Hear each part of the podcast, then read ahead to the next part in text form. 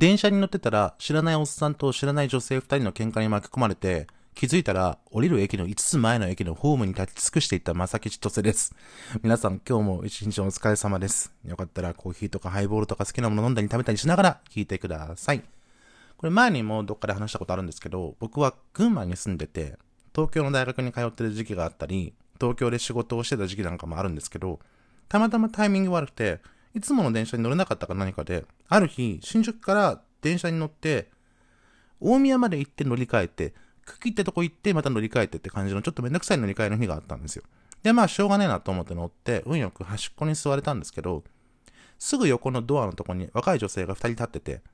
こっちにもたれかかってる人がロングヘアでさ、二人で喋ってるんだけど、電車の揺れもあるし、たまに笑ったりしてるから髪の毛も揺れてさ、僕の顔にね、たまにファサって当たるのよ。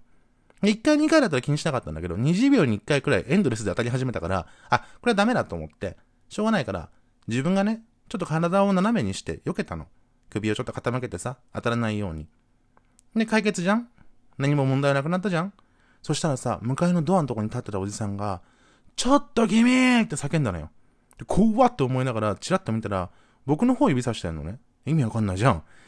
でも、目線は僕じゃなくて、その女性二人組に向いてたのよ。で、さらにそのおっさんは女性たちに、女性たちに近づきながら、この人にね、髪の毛が当たってるんだよ!って言ったの。僕も、ええー、と思って、あんた関係ないじゃんって思ったんだけど、女性二人もさ、一応それ言われて、こっち振り返って、あ、すいません!って謝ってきてさ、こっちも全然、あ、ええー、ええー、みたいになってさ、で、解決かなって思ってたら、おっさんまだぶっちぎれてて、そんなね、人の髪の毛が当たってたら気持ち悪いんだよ!って言うのよ。いやいやいやいや、言ってない私はそんなこと言ってないよって思ってさ。そしたら女性二人もまあまあ沸点低めで、はぁ気持ち悪いって何なんですか？みたいになって、もうね、ほんと、もう、湘南新宿の乱。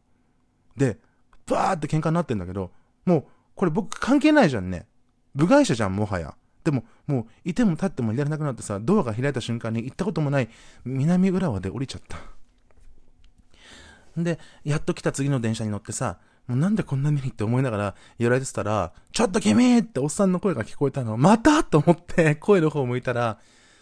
携帯を耳元に当ててめっちゃ小声で話してる若い女性に向かっておっさんが叫んでたの。今すぐその電話を切りなさいって。いやいやいやいやいや、絶対おっさんの方が声でかいのよ。もうその女性の声なんてさっきも今も一切聞こえてないんだから。でね、僕思いましたその時。ああ、これは若い女だからやらさやられてるんだって。電車のホームとか駅の中とかでさ、女性を標的にしてわざとぶつかる男っていうのが珍しい存在ではないっていうのはどっかで聞いたことある人もいると思うんだけど、あとはさ、ベビーカーをわざと蹴っていく男とか。恐ろしいことに珍しくないらしいじゃんね。その類のやつだわ、これ、と思いまして。つまり、おっさんたちは、若い女を馬鹿にしてて、完全に見下してるとか、あるいは、抵抗してこない、もし抵抗されても勝てるとか思ってて、だから、自分のストレスのはげ口として、若い女性にぶつかったり、大声で説教したりするんだろうなと思ったんです。で確かに屈強なタトゥー入った全身レザーの身長190センチの男とかにおっさんが説教してるの見たことないですもん。僕はその日以来電車でなんかトラブルっぽいことが起きると必ずチラッと見てるんですけど、若い女性に突っかかってるおっさんってたくさんいるんですよね。一方で若い男に突っかかってるおっさんっては見たことないです。そういうことかこの性差別野郎どもって思いましてね。しかも、湘南新宿の欄に関しては僕のね、その髪の毛が当たってるという状況をさ、利用して、あたかも僕を助ける正義の人、みたいな、そんな体でね、若い女性に対してさ、ストレスだかなんだか知らないけど、ぶつけたわけでしょ？ほんと勘弁しろよって感じですよね。でね、そういう味方のふりした敵みたいなのが世の中いっぱいいるよなってのが今回のお話なんですけど、例えば、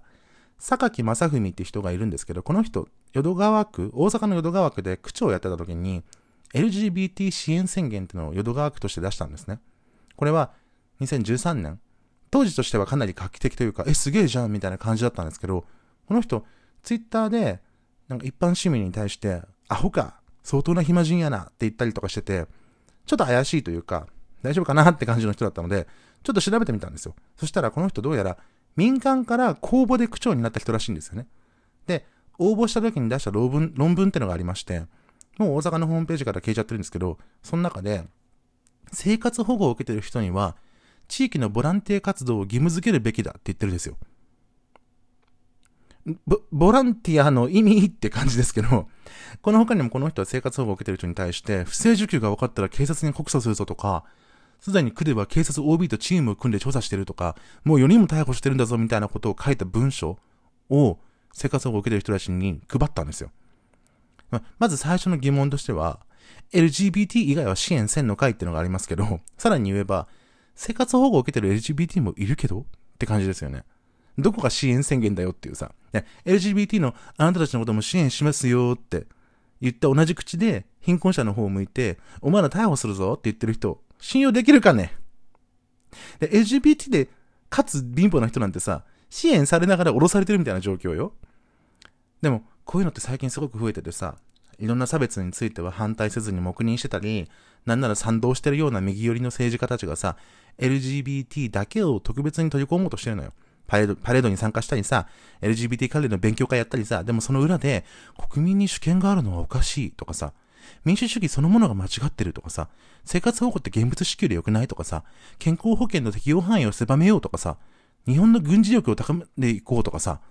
ここの公園からはホームレス排除しますとかさ、そういうことも言ってるわけですよ。もうね、味方のふりした敵が多すぎるんよ。え、全然構わなくない ?LGBT のことだけやってくれればっていう人もいるだろうとは思うし、そういう人は他にあんまり困ってることがないってことだろうから、よかったねって思うけど、でもそれって一部だからさ。大抵の人は一つか二つは何かしらのマイノリティじゃん。レズビアンで女だったらさ、それだけで二つよ。在日コリアンでゲイだったらそれも二つよ。そう考えると、世の中全体の8割くらいは何かしらのマイノリティじゃねって思うのね。全項目においてマジョリティの人って、マジョリティ多数派って名前のくせに、実は少ないんじゃねえかと。僕はさ、たまたま親族にいわゆるハーフとかダブルとか言われるダブルルーツの人がいたりさ、あと大人になってから日本に来た外国籍の家族がいたりさ、元彼が在日コリアンだったり、母親の元彼がドイツ人だったり、あの、親の世代まで超絶貧困な家庭だったとかさ、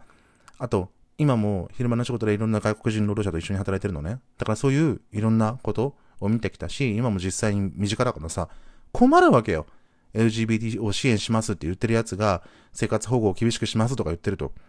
ね。頭で考えても、そりゃ生活保護を厳しくするのには反対だけど、別に私の場合さ、考えなくても、もう当然のこととして、生活のリアルな実感として、生活保護を受けづらい社会になったらマジで困る人がたくさんいるってのを知ってるわけさ。だからね、マジで、味方のふりした敵には敏感にならざるを得ないわけです。あと最近はさ、LGBT のうち T だけを外して、レズビアン、ゲイ、バイセクシャルはいいけど、トランスジェンダーはダメ、みたいな人が、すごくいっぱい出てきてるんですよ。もうね、外すなと。そりゃ常にね、一緒のカテゴリーに入れて考えるのがベストではないよ。例えば、トランスジェンダーの人にとって重要なさ、ホルモン治療の健康保険適用とか、そういうのは、LGBT ってカテゴリーでなんていうのそう、例えば、愛の形は人それぞれなんて言ってる場合じゃなくて、トランスジェンダーの問題として、政治家に働きかけてる人、働きかけてる人たちってのがいるわけでさ、だから常に一緒がいいってわけじゃないけど、勝手に分断すんなよと思うじゃん。LGBT とか LGBTQ とかって言葉をあえて使う理由には、こう、誰も置き去りにしないっていう意気込みみたいなものもあるんだからさ。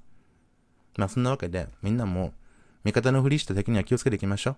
誰かを差別するような奴は、状況が変われば、すぐにあなたを差別するやつだからね。嫌になっちゃうね。以上です。みんな、明日も行くよね。